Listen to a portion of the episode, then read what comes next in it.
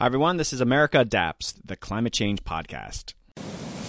The head of the World Bank is warning that climate change will lead to violent conflict over shortages of food and water. Defense Secretary Chuck Hagel said Monday that rising sea levels and other effects of climate change will pose major challenges for. Hey everyone, this is America Adapts, the climate change podcast. On today's episode, we have Rebecca Esselman with the Huron River Watershed Council, and we'll be talking about adapting in watersheds. Please consider subscribing to the podcast on iTunes and also follow us on Facebook at America Adapts. Thanks. I hope you enjoy the episode. Today, there's no greater threat to our planet than climate change. The world is looking to the United States, to us, to lead. This is the only planet we've got.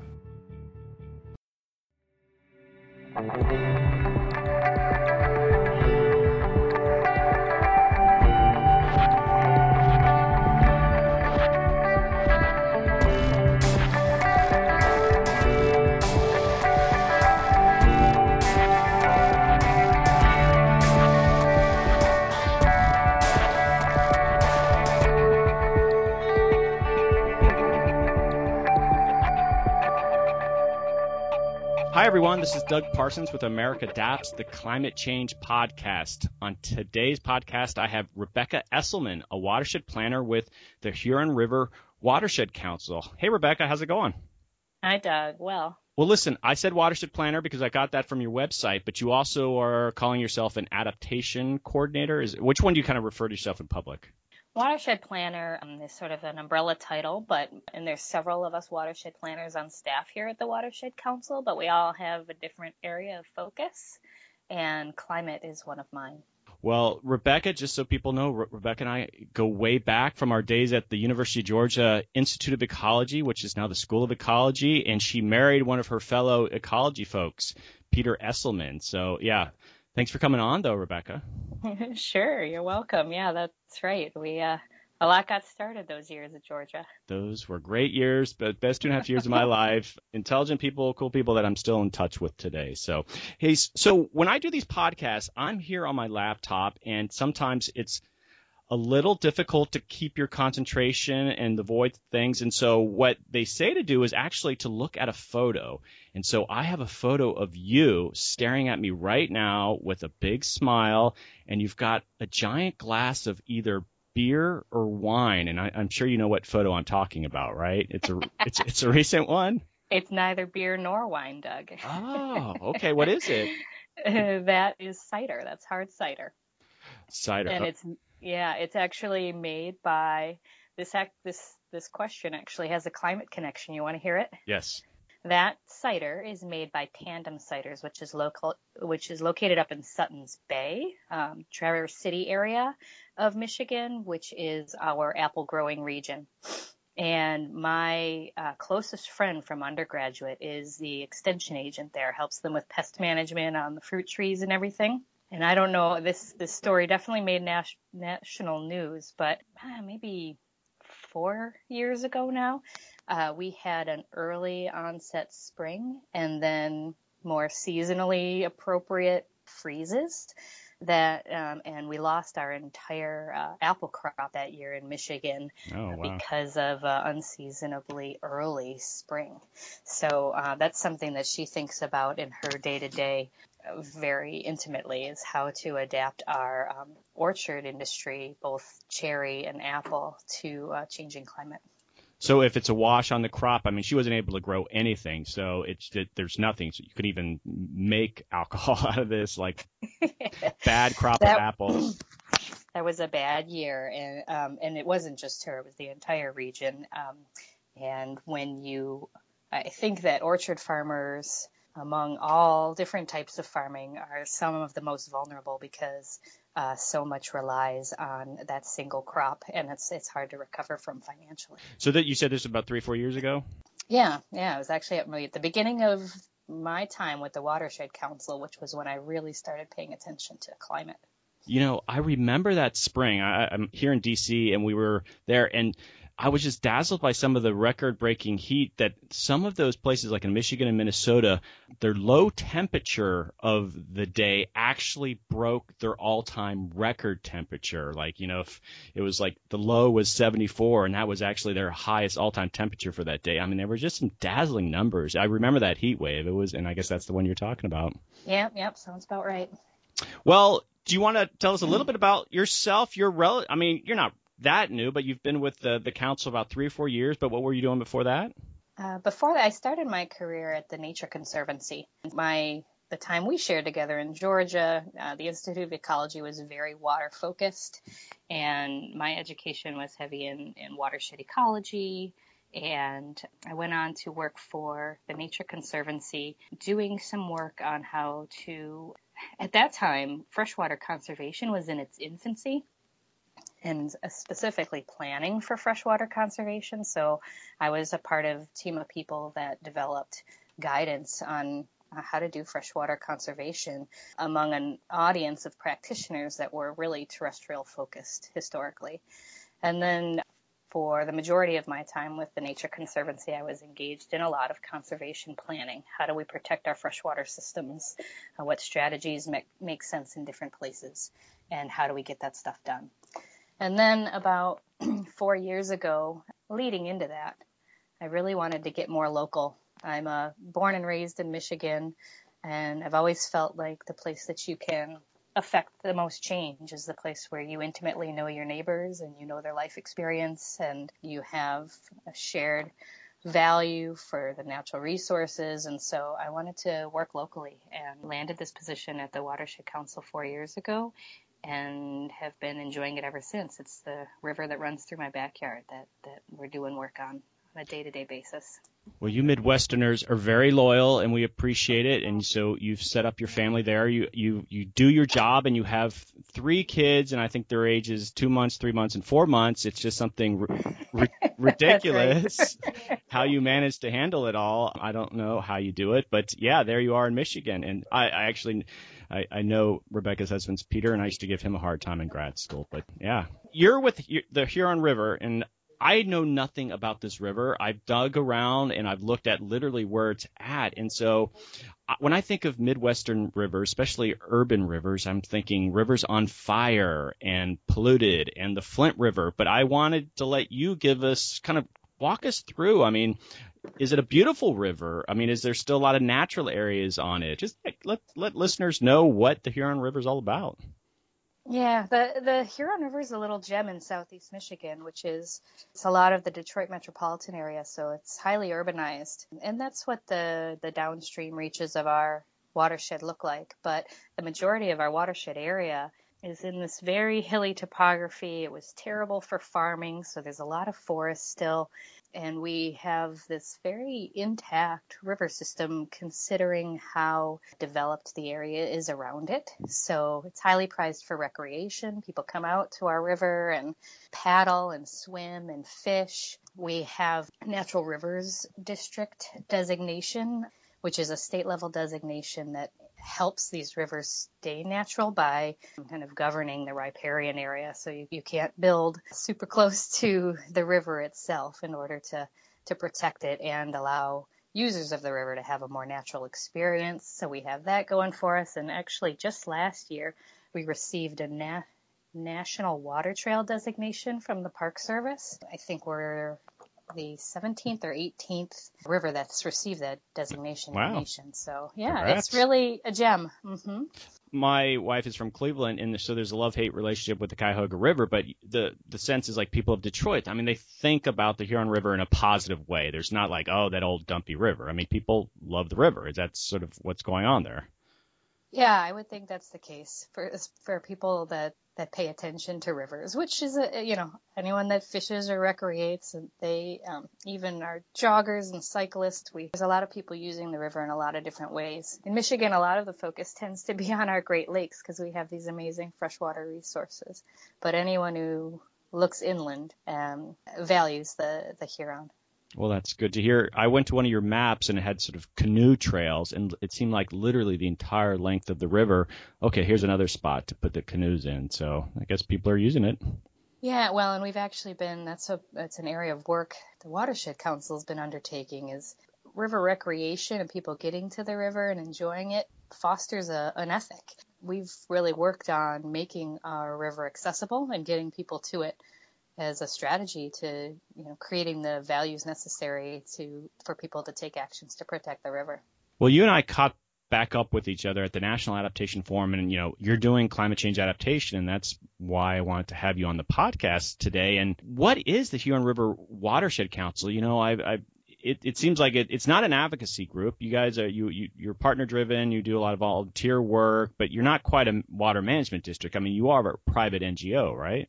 We are an NGO. Actually, so we have a, it's an interesting answer because we have a 50 year history and we started as a council of governments. So 50 years ago, the communities of the Huron recognized that water moves across jurisdictional boundaries. Shocking. Right. And that, you know, that, that they needed an entity to help coordinate management of this resource. And so the Watershed Council was born as a council of governments. And to this day, we still have a board that has representation from every single one of our municipalities, or at least potential representation. Not every muni has assigned a, a, board member, but we have a very large board. Governments still pay dues to the Watershed Council to provide services that, that manage the resource as a uh, shared resource as it is. Well, so that is sort of a unique model in that you, you have that government representation and yet your organization's independent. So you're not Greenpeace. You're, you're doing more practical things on the ground. We do very practical things. Yes. Okay. Well, you know, I again, I was looking through your website, and what I love about it is that all the different things that you guys do. And so on your homepage, you know, there's like a news feed, and on one of the announcements is like U.S. needs smarter disaster planning. Then it talks about climate change and resilience. And then the very next one is Ann Arbor trying to curb alcohol parking problems at popular tubing spot. but that's useful information, you know. Someone's going to want. all relevant. It's... Right. Someone's going to go to your website, and that's more relevant than like some fancy new climate report just came out from the National Climate Assessment. You know, you still want to share that, but I mean, that's the diversity of news and information you're providing is, is really quite dazzling. So yeah, I love those two headlines right next to each other.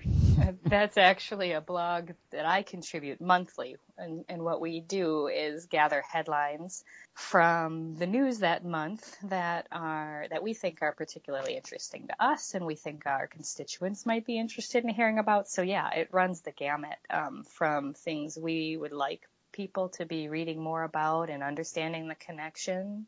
Climate change falls into that.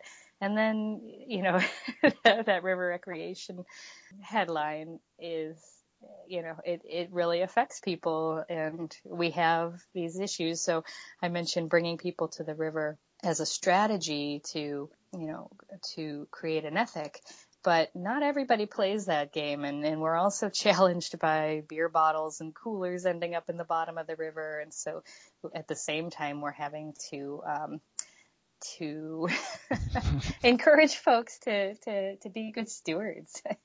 Well, if you can break into the tuber demographic and then get that climate change message, there are a ton of groups that would just love to learn how you did it. So I, at least you're set I'll up. I'll let you know. I'll let you know when I crack that nut. All right. Well, you at least you're you're thinking about that nut as opposed to some groups are not. So you are the watershed planner, but again, you do adaptation and climate change planning for the organization. Are you the only? Are you like the main person at your organization, or were you the first person doing it? What's the history there?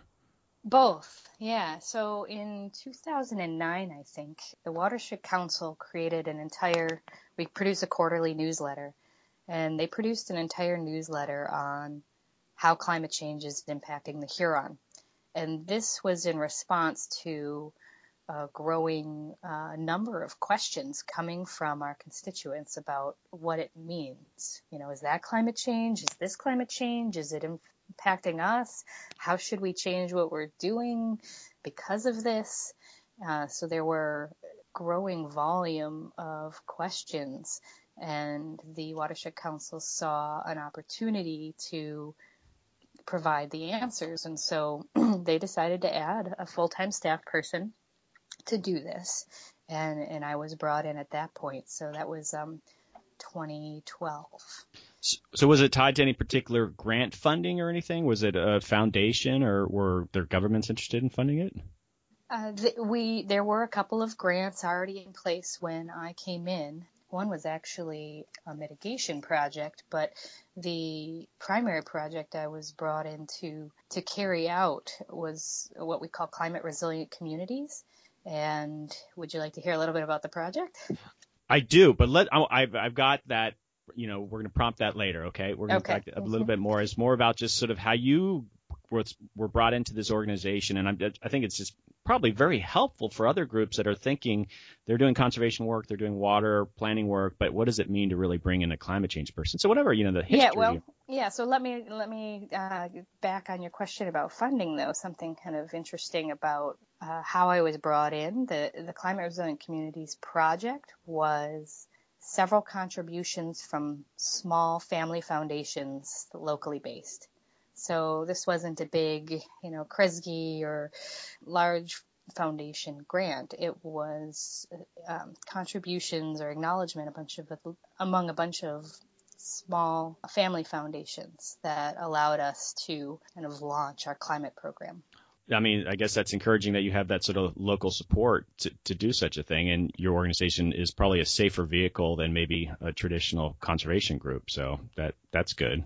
Yeah, it definitely allowed us to get started, and um, you know we've been building from there. I think that it was helpful in that it helped us establish a track record of success that made our organization more qualified for funding from uh, larger foundations and, and other competitions. Sometimes organizations, even um, environmental ones, can be somewhat conservative. So when you came on, did your coworkers talk to you? Would they sit with you at lunch? You are the new climate change person, and and you laugh. But when I was at Florida doing similar things, I mean, there was outright hostile. I mean, people would sit with me, but like the hostility to the concept that you would be even doing the climate change work. So, uh, was there any sort of cultural thing, or everyone was sort of on board? No, we're we're a small, we're a 13 person organization. Decisions here are often made by consensus, and so I think everybody was on board with this being a new program for the organization, and so it was very uh, welcoming and helpful environment to walk into. Even among the partners and participants that I'm working with that came from uh, governments and uh, other organizations were uh, quite receptive to me and my role. All right, well, that's good. You weren't bullied by the uh, the development person or anything. Um, no, that's encouraging. So, at, are... at, at, worst, they stay quiet, and at best, they're quite friendly. okay, read between the lines. Um, mm-hmm. Is there any other significant watershed in Michigan doing the kind of work that you're doing, or are you kind of one of the first groups doing it? It's a good question. I don't I don't think there's in Michigan, I don't believe there's a lot of climate adaptation work going on within watershed councils. There's only a few other real large or larger watershed councils. Watershed councils are typically, you know, one to three or four staff people. we have the Tip of the Mitt up in Traverse City and uh, a couple of others that are more significant in size. And uh, each of them has taken on some climate work but I do not think they've invested in a full-time climate hire. Well, again, I think that what you guys do probably would be a useful model, and I hope you guys get the word out. You know, some of the groups that you probably interact with is like American Rivers and all these larger national groups that are trying to encourage more climate work. But when it comes down to it, you have watershed groups that just don't have the capacity or they don't feel like they just can do adaptation work yet. So it, I think that is a, a great development that you guys are doing it. I hope so. In, in, particular, for water resources, it's really the scale that makes the most sense to do um, adaptation for the resource itself. We also engage in in um, adaptation work for the built environment, which you know, doing that on a city or town by town basis um, can work. Although, of course, um, getting multiple communities within a watershed engaging in smarter stormwater practices or something like that, for example, is going to lead to larger benefits than any one of them doing it alone. Well, so you have like a communication person on staff and a development person on staff? We do. What's your interact? I mean, I'm, I'm kind of digging into this. I mean, do do you feel like they have a good sense of what you do because it's their job to raise money, it's their job to share what the organization is doing have they figured out what you're doing and are they able to pitch it to the public in a useful way or is that on you? How does that work? It's a little bit of both. Uh, you know, in a small organization, we all wear a lot of hats. And, and actually, in my role at the Nature Conservancy, I did a lot of communications work and information sharing. And so it's not a foreign idea to me to, to think about how to, to communicate climate information. And so I do a little bit of it. Our marketing uh, group, there's there's two staff people there that that work with me as well. And then for development, a lot of the fundraising is uh, completed by myself and my colleagues, other watershed planners that are really conceptualizing the projects and um, you know writing them up and shopping them to appropriate funding sources. Right. But you know they they get it to the level that they need to, and we have this very easy back and forth that allows us to work well together and me to benefit from what they know and them to understand what what what does need to be communicated and help figure out how to do that most effectively. Well, as an emerging topic, you would hope some of the marketing people would see it as an opportunity to do something a little bit different, kind of exciting work. So. Yeah, yeah, and and they don't. You know, what's nice too is that nobody shies away from me talking about it. so, one thing when I when I started this position, I would regularly talk to the executive director and say, is it okay that I just kind of put this out there? Like climate change is happening and we're doing these things about it. And, or, or should it, it be more cryptic or subtle or, you know, find different ways to talk about the same thing? And she said, absolutely not. Just put it out there. We're operating under this assumption. We're starting from there. And if you're not there yet, you don't have to read it. but we weren't going, you know, she really encouraged me to, to speak uh, genuinely about the topic and very, in a very forthcoming way. Uh, so that's where we started. Well, that having that sort of support at the very top that is key. So yeah, that's great to hear. Well, you mentioned funding, and I sort of want to pivot now to some of these other things, these projects that you're doing, and maybe the one that you mentioned. But you got some money from the Wildlife Conservation Society through their um, adaptation fund. Is that the project that you're talking about? That's one of them. That's not the Climate Resilient Communities project, but. Well, let's start with the Resilience project. Let's just give us some background on that. Okay. This was the one that was fund, funded a lot by um, small family foundations. Mott was also a contributor. And this project uh, spanned three years. And what we did was we engaged deeply with a small number of practitioners over the course of three years, organized by sector. So we had a group of folks focused on stream flows. This was hydrologists and dam operators, dam managers. We had a group that was focused on uh, stormwater. And then we had a third group uh, focused on natural resources, particularly riparian forests and wetlands.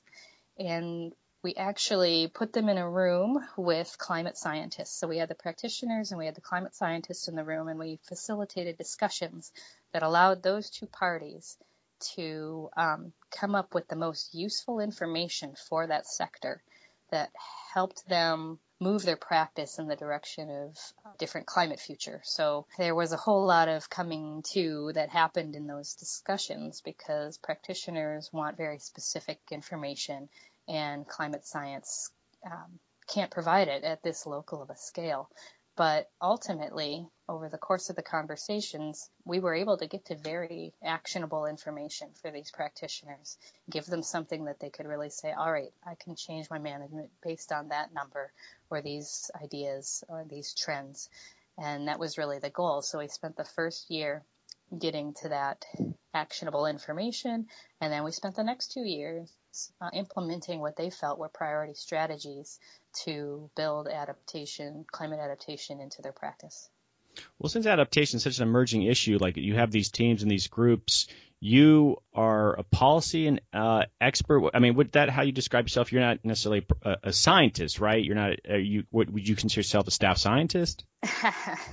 uh, maybe a jack of all trades at this point. Uh, I definitely, you know, my education is in the science. My career is in the practice. I've actually gotten far more into policy in my current position than I ever had before in my no. career. Okay, go on. Nah, it's good. It's no, good. It's it, the it's way good. it's the way things get Right. done, you know. So, uh, you know, working at the watershed scale, you use every and all tools in your toolbox to change, you know, to to achieve river protection. And so that may be policy, it may be behavior, uh, it may be you know planning and development. There's all sorts of ways that we go at it. Well, not implying that you're not an expert in, in the topic. It was more about this process, and you have these teams, and so you bring in, I guess, specific ec- experts who represent these different area, these teams that you're working with. But would you say that you had on staff, because you know, with adaptation, you know, a vulnerability assessment is sort of a, a new emerging tool when you're doing adaptation planning, and so did you have to invite outside people in, or did you feel that all the expertise that you really had was was going to be enough. You know, with this project, it was interesting. We didn't start with planning at all. There was no vulnerability assessment. We relied on the instincts of the people that have been doing this work for a very long time. They know how climate impacts their community, their business practices, and they're able to tell us with a lot of accuracy in a lot less time what's important and what's a priority and what they think they can get done. So uh, we really started there. I think a lot of people are probably approaching that way. You based on the the expertise that you currently have, and just you know you can tap into some existing tools. But I think any of that process is actually helpful to learn about how individual areas do it. So you you've probably written reports out of this, but I don't know if you've done much in the way of outreach. But if you haven't, I would just encourage you. I think what you just described as you go through that process, and especially kind of taking advantage of your own expertise, um, people actually would benefit just from a step by step like explanation of that process. Yeah, it, you know, I definitely put communication high on my to-do list when it comes to any of these projects. We I think I've presented this project um, at least at one national conference. Uh, I presented at the first National Adaptation Forum on this project. It was still a young project at that time. I think I could speak about it at a whole nother level of, you know, reflection at this point. Um, but then also local conferences trying to get, um, we really, now that we have this, you know, what I'm calling actionable climate information developed by practitioners within a sector, now we really need to propagate that information uh, throughout the sector so that it's not just, you know, half dozen to a dozen people that have this information in their hands. It's, it's the entire sector. Okay, so you guys came together and you came up with these list of actions, but do you feel like you're well into the implementation phase? Could you point and say, you know what, we're doing these things on the ground? Is that are you there? Absolutely. Mm-hmm. All right, give me a couple examples. Like, is it just restoration work or? No, so our stormwater management group, for example, I don't know how much you know about how stormwater management goes down, but they have the the systems are designed uh, based on precipitation data that was developed uh, more than 30 years ago. And that has been the standard for, you know, what's the 100 year storm? what's the 10 year storm? Know, what are the recurrence intervals and volumes that are typical of this area that we have to plan for? 30 years old. Wow. and at the same time, we've, we've watched, you know, trends emerge from historical climate data, historical rainfall data. So this isn't even projecting out, but just looking at our, you know, current rainfall records, we know that we've seen increasing volumes and more extreme rain events. And so the the goal of that team was to really get the whole field working with at least contemporary data, if not incorporating some margin of error for uh, increases in the future. And so NOAA at the same time conveniently was revising was going through a big national effort to revise precipitation frequency data and they were doing so for our area.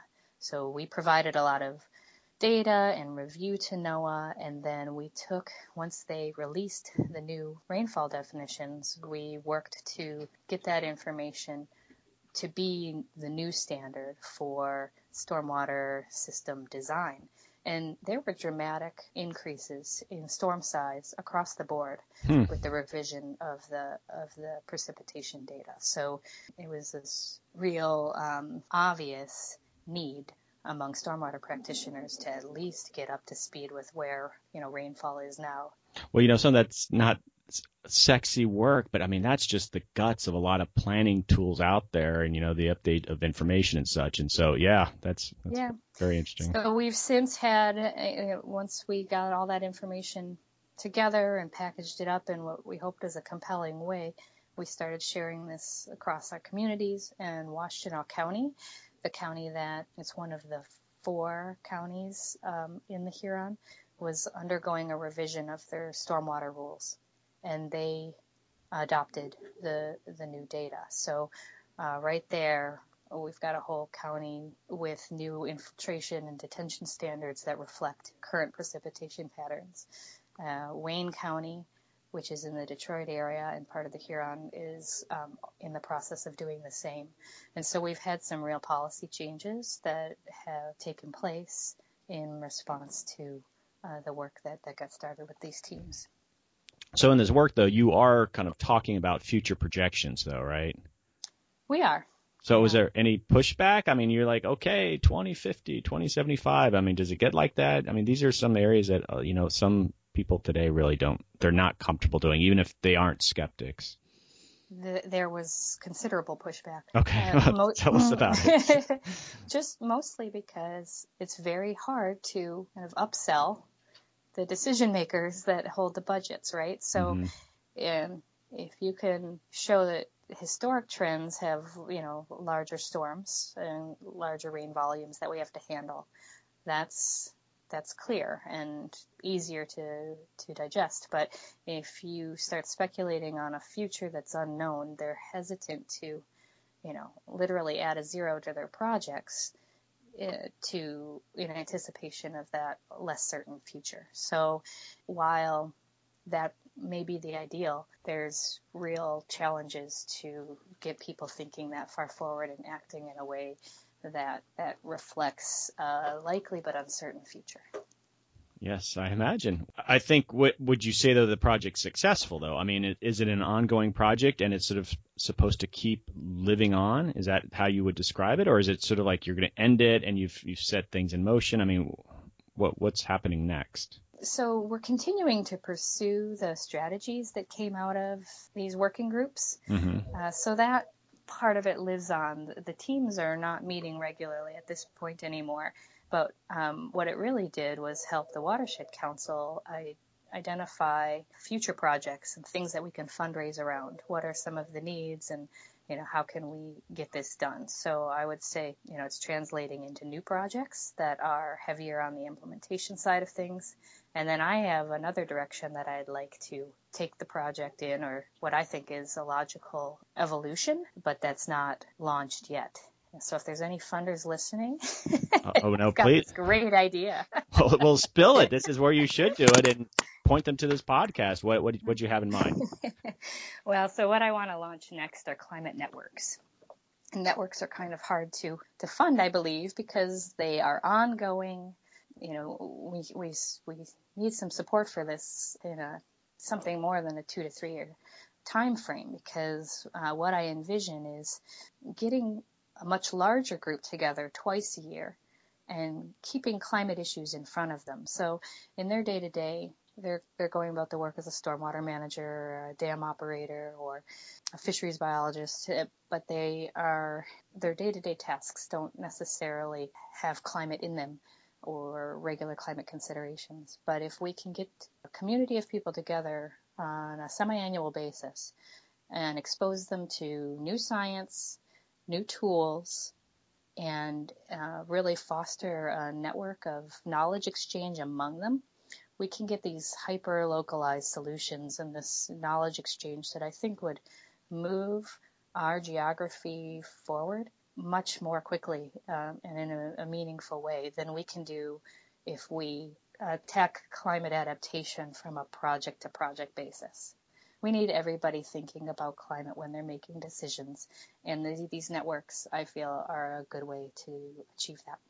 No, I think that's a great idea. And the idea if you met twice a year that, you know, these projects that do sort of peter out or not funded, at, at least if they're sharing in a form that, you know, you, you try to create some momentum to these things. So no, I think that's a really good idea.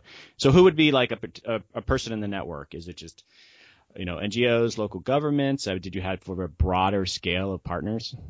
I think it would be anyone who's interested that feels like the, the information's relevant to them, but it wouldn't be general information that we would be covering there. It would be very uh, sector specific, mm-hmm. such that you know we're getting detailed enough that the information that they're receiving is highly catered to them and their craft. So it would have to, in that way, the groups would be kind of size limited. There's only so many practitioners working on a particular issue or angle of, of you know managing our urban uh, environments and our natural resources.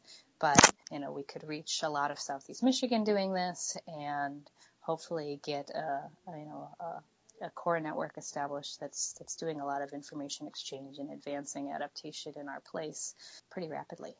And all you need is a little seed money to get this going, right?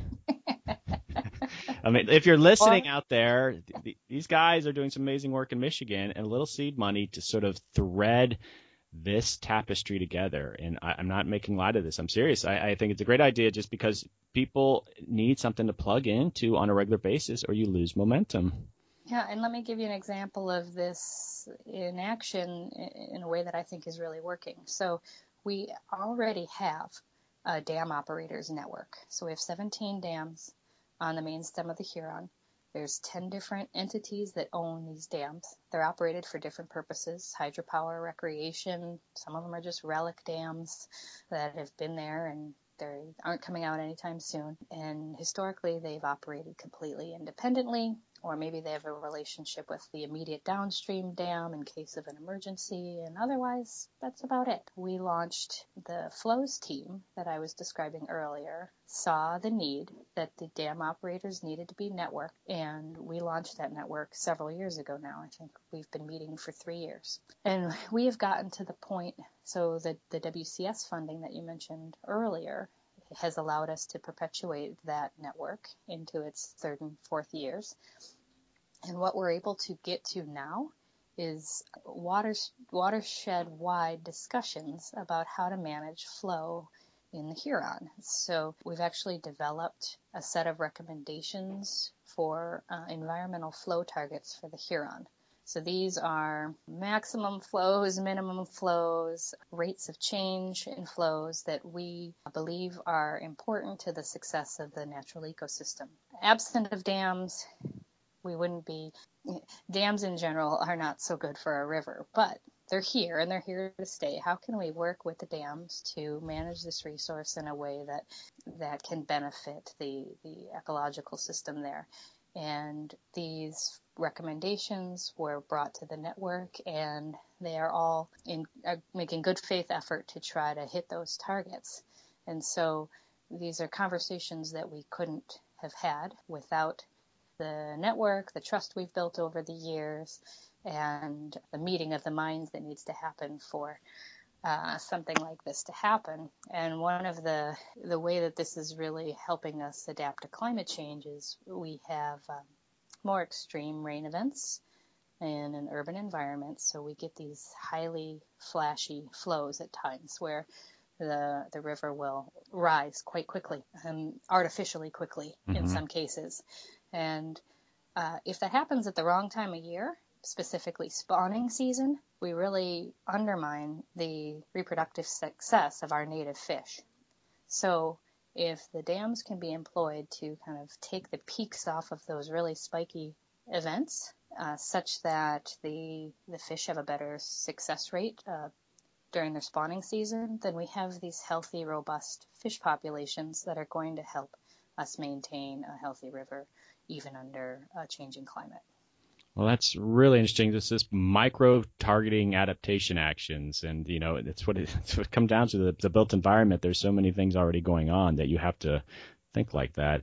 You know, as you talked about the dams, you were very diplomatic, but I sensed your inner Kathy Pringle was back there. So, but you were very diplomatic, and that's all we really need to say about that. So. you have to work with what you have.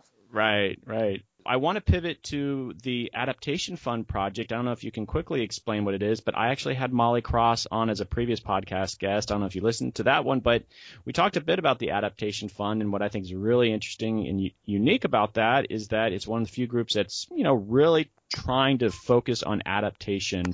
So the Adaptation Fund is this great resource, but I think they still struggle on what adaptation is. And so you guys got one of the their their funding. They're their, you applied and you got money from them, which is a hard thing to do. I tried it twice when I was in Florida, and they rejected me, and I I still hold Darren and Molly responsible for that.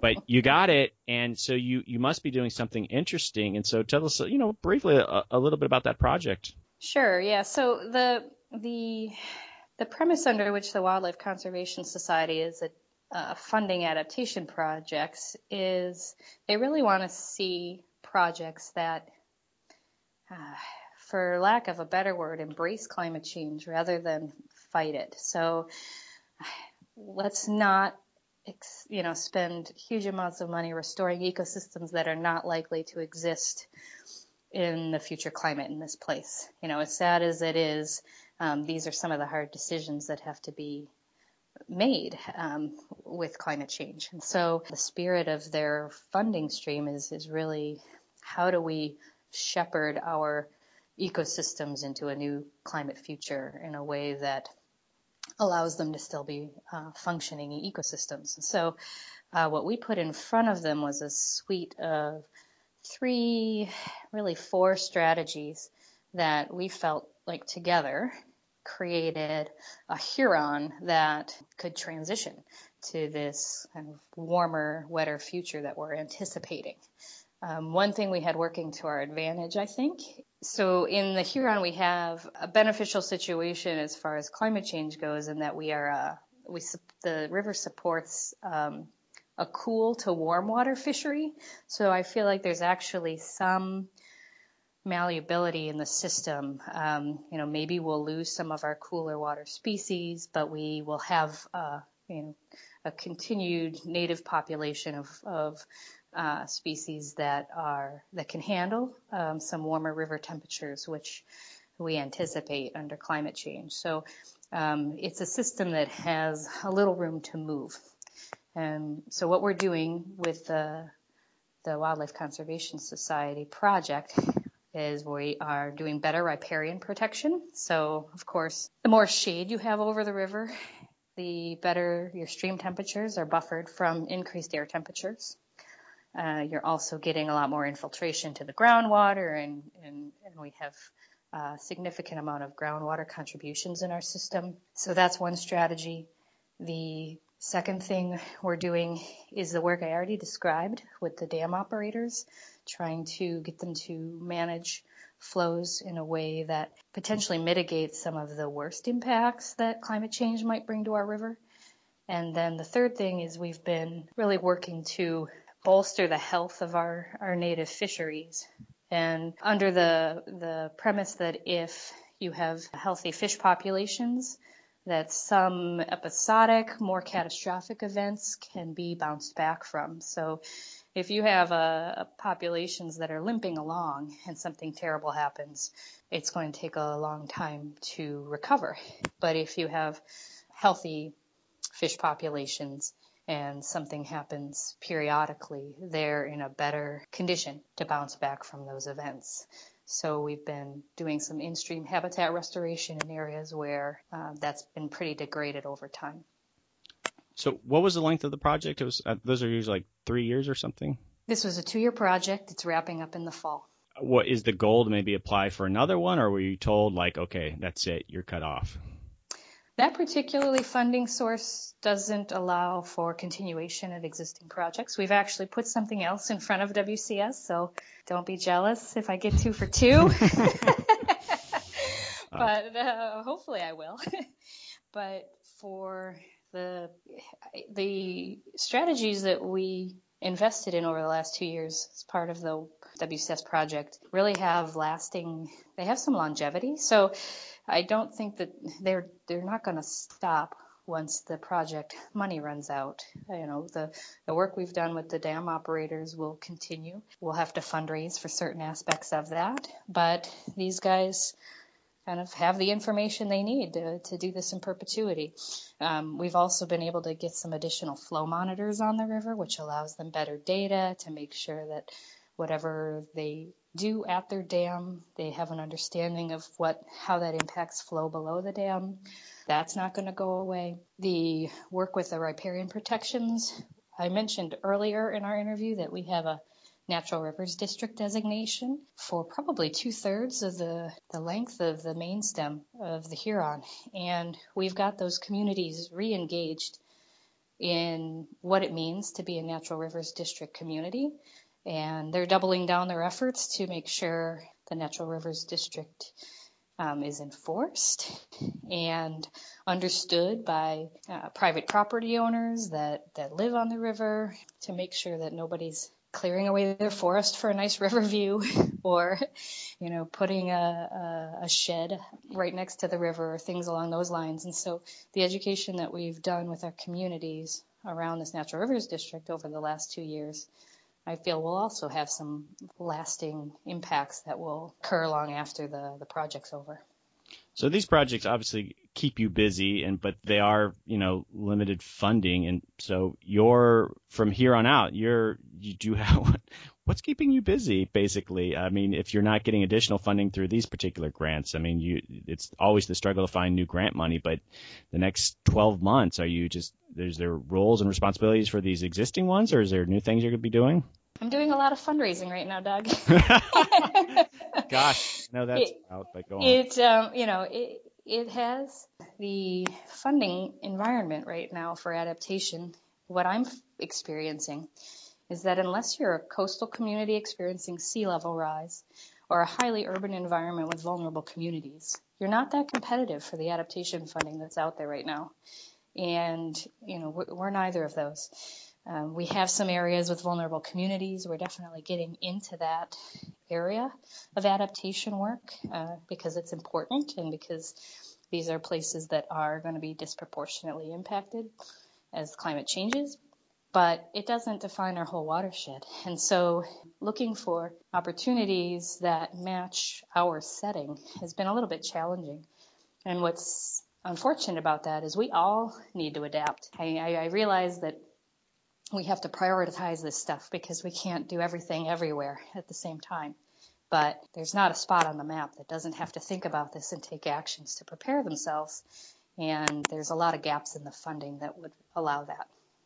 Well, how I see it too is independent of the, I guess, science validity of the sort of projects you want to do, that you're engaging people on the issue of climate change adaptation, and that in itself is sort of a, great benefit. And so, yeah, just, I mean, I'm a coastal guy. I'm from Florida, but, uh, you know, these inland communities that just, there's other values associated with what, what you're doing on top of the immediate sort of adaptation quality. Well, and so you're hitting on something that I've come to over the course of my time thinking about adaptation how to get it done, how to fundraise for it. What I'm doing now more than I did initially is I'm making sure all of the projects that the Watershed Council is seeking funding for have a climate element to them. Mm-hmm. Because everything we do, to some degree, could benefit from considering climate change, the future climate. And so there's some real easy logical fits between some of the project areas that we have currently and bringing uh, climate change and adaptation into those projects. So we've been uh, discussing ways to create, you know, our full suite of programming and being climate informed and having, you know, asking the questions necessary of these projects that make sure that they are not taking place in the absence of that climate information that may change priorities or geographies or decisions that we make. Well, you are just uh, you're at the front end of this thing. I think 10 years from now it's going to be a different conversation. Hopefully, there'll be a lot more funding. Knock on wood. I, I would think groups. I mean, it's not my area, but groups like EPA that do a lot of watershed work that you know they're starting to do a lot more adaptation planning, but I guess it's just not filtering out as much as it should to communities like yours. Yeah, and, and, are you speaking of their funding streams or just? Well, they don't they they literally have a million grant programs, and I know a lot of them are tied to like okay, water quality, or I mean all these different things where there's specific technical things that they have to do, but they do get involved with, you know, they support watershed groups. I remember my time in Georgia where you know EPA played a role with that, and I'm just curious why your your work is you would think aligned perfectly with this new emphasis with the federal government on adaptation planning and why isn't EPA like a more consistent source of funding for you? They're just highly competitive. You know, they get a huge number of applications and for any particular competition only fund, you know, a dozen. And so we've definitely thrown our hat in that ring. And so far it hasn't come to fruition, but we'll continue to to look to uh, federal sources of funding for our work here as well. Well, I would encourage you that even though we, we go to these national adaptation forums and we think everyone's doing adaptation, but in reality, no one's doing it. And you and your organization should not be afraid to brag. And it sounds like that's sort of what you're doing with some of these other projects. But I mean, getting out there and hyping your work, and then all of a sudden you're known in the business. And if that, you know, I, I don't want suggest do anything crass or anything like that, but you you know what I'm talking about. A lot of times it's just there's sort of a momentum built into people's awareness of what you're doing, and so whatever you can do to highlight these specific things that you're doing and doing it in a way that people care about, I I just think that that just builds into the ability to like people know you and you even when people are applying for grants and such that that factors in. So don't be shy about and I'm probably telling you something you're like, oh, well, we already do this. I mean, just, you know, it, it's, you, you guys, it's, I kind of think of adaptation planning, if done the right way, it's like this, it's this fast Mustang, and I don't think people realize it yet. It's like something to show off, and partly, you know, the point of this podcast is to highlight what's going on with adaptation, and as a field, I don't think we're comfortable yet to really kind of bragging about it. So well, I, I, will I will make note, but I in you know, and I I would add that I definitely feel like some of the things we've learned over the course of the four years that we've been at this is broadly applicable. You know, there's there's some truths coming out of this I think that make sense in in more places than ours. Um, we have a pretty close working relationship with the Great Lakes RISA. They were the group that provided, the climate scientists, and some of the funding to the Climate Resilient Communities Project I introduced you to. And they're doing similar work in a bunch of other different Great Lakes uh, cities and towns. And there's definitely some truths coming out of, of that work about how to move the needle forward on um, implementing adaptation in these places that it makes me feel like we should get those cities together and, and come up with those truths and write them down. Maybe somebody's already on that. I'll have to check. well, probably not. And when you write things down too, think about what you're writing down. You know, you, when you deal with scientists, they write something down and they get it in some policy journal and they think it's going to change the world. And that's not how people are absorbing information these days. And so, non-traditional ways of like you get it down, you get something that you've written, and but how you get that information out is just as important of what you put on it. So I, am probably lecturing you, but it's just it's as you know as we read stuff and especially science, it's just like oh my gosh, we're preaching to the choir. How do you break through this orbit? So uh, yeah, no, the the whole uh, peer-reviewed publication world is something I've stepped away from intentionally because of the time it takes to get anything to press and the limitations of the audience and, and what they're looking for. So it's not the the way to communicate this stuff, but I would would also agree further with something you said, which even writing things down. I mean, we've put this project on Cake. Yeah. Climate Adaptation Knowledge Exchange website. Right. I can count on one hand how many times I've actually gone to that site and consumed information. And, you know, maybe that's just the way I work and not everybody works that way. But what I latch onto when I'm looking to advance my thinking on this stuff is presentations or networking lunches or you know this face-to-face verbal exchange that allows you to say, oh yeah, you know, I had that experience too, or oh, we had something totally different, or this is how we solved that problem. And it's in that back and forth where magic happens. And consuming the written word really uh, only gets me so far. I'm assuming you you meant podcasts are also a great way to get this information out too, right? You were sort of it was I can read between the lines in that statement you just made. So thank you, appreciate that. Well, Doug, this is my first podcast, so the proof's in the pudding. We'll see. um, I, I, I, highly um, encourage you that use the podcast. It's going to be permanently up there to you know share what you're doing and what you're up to. So I'll follow up with that. But you know, we knew we do need to wrap this up. I, have taken enough of your time, but on top of that, I want to give my guest each time I give the guest the last you know last word. Is there any sort of message you want to leave listeners about what you're doing, or just sort of you know sometimes it's sort of a cheerleading call, but uh, yeah, just what any final thoughts? Boy, it doesn't have to be that profound. It okay? feels weighty, Doug. It feels weighty. Just say good, good riddance. I mean, anything you want.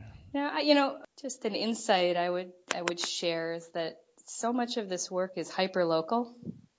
When you're doing adaptation with specific communities and geographic settings and politics and characters, and yet I think there's so much to be gained by talking with neighbors or other adaptation professionals or practitioners that are grappling with similar issues and some truths that can be gleaned from those conversations. And so um, the type of support that's out there for those types of exchanges, I think is going to be really valuable for the field and I fully plan to, to participate in, in this very local level action and then lifting my head up and communicating with others to to move the ship forward as fast as it needs to given the imminent threats that we are facing. Great message. Thank you. And that's part of the reason I had you on is I've I've had a lot of more national level type adaptation people and I've learned a lot about your your local approach to adaptation. That's where it's all going to happen. I totally agree thanks again for for joining me today, Rebecca, and I hope you have a great week. Likewise, Doug. Look forward to catching up with you again soon. And thanks, everyone. Again, this is America Adapts, the climate change podcast. Hey everyone, thanks again for joining us on America Adapts, a climate change podcast. Special thanks to Rebecca Esselman. Really enjoyed my conversation with her. So don't forget, please consider subscribing to the show on iTunes. Just look, go to iTunes and look up America Adapts and hit subscribe. And if you're feeling really ambitious, I would greatly appreciate if you wrote a review. Also, consider following the show on Facebook at America Adapts. And if you have ideas for potential guests to the show or just comments, go to the website at americadapts.org or send me an email at, yes, you guessed it, americadaps at gmail.com. Next week, we have Tristram Korten from Florida, and we're going to talk about Florida banning climate change, the big climate change story from 2015. So please join us next week for that episode. And again, thank you for joining us. Have a great day.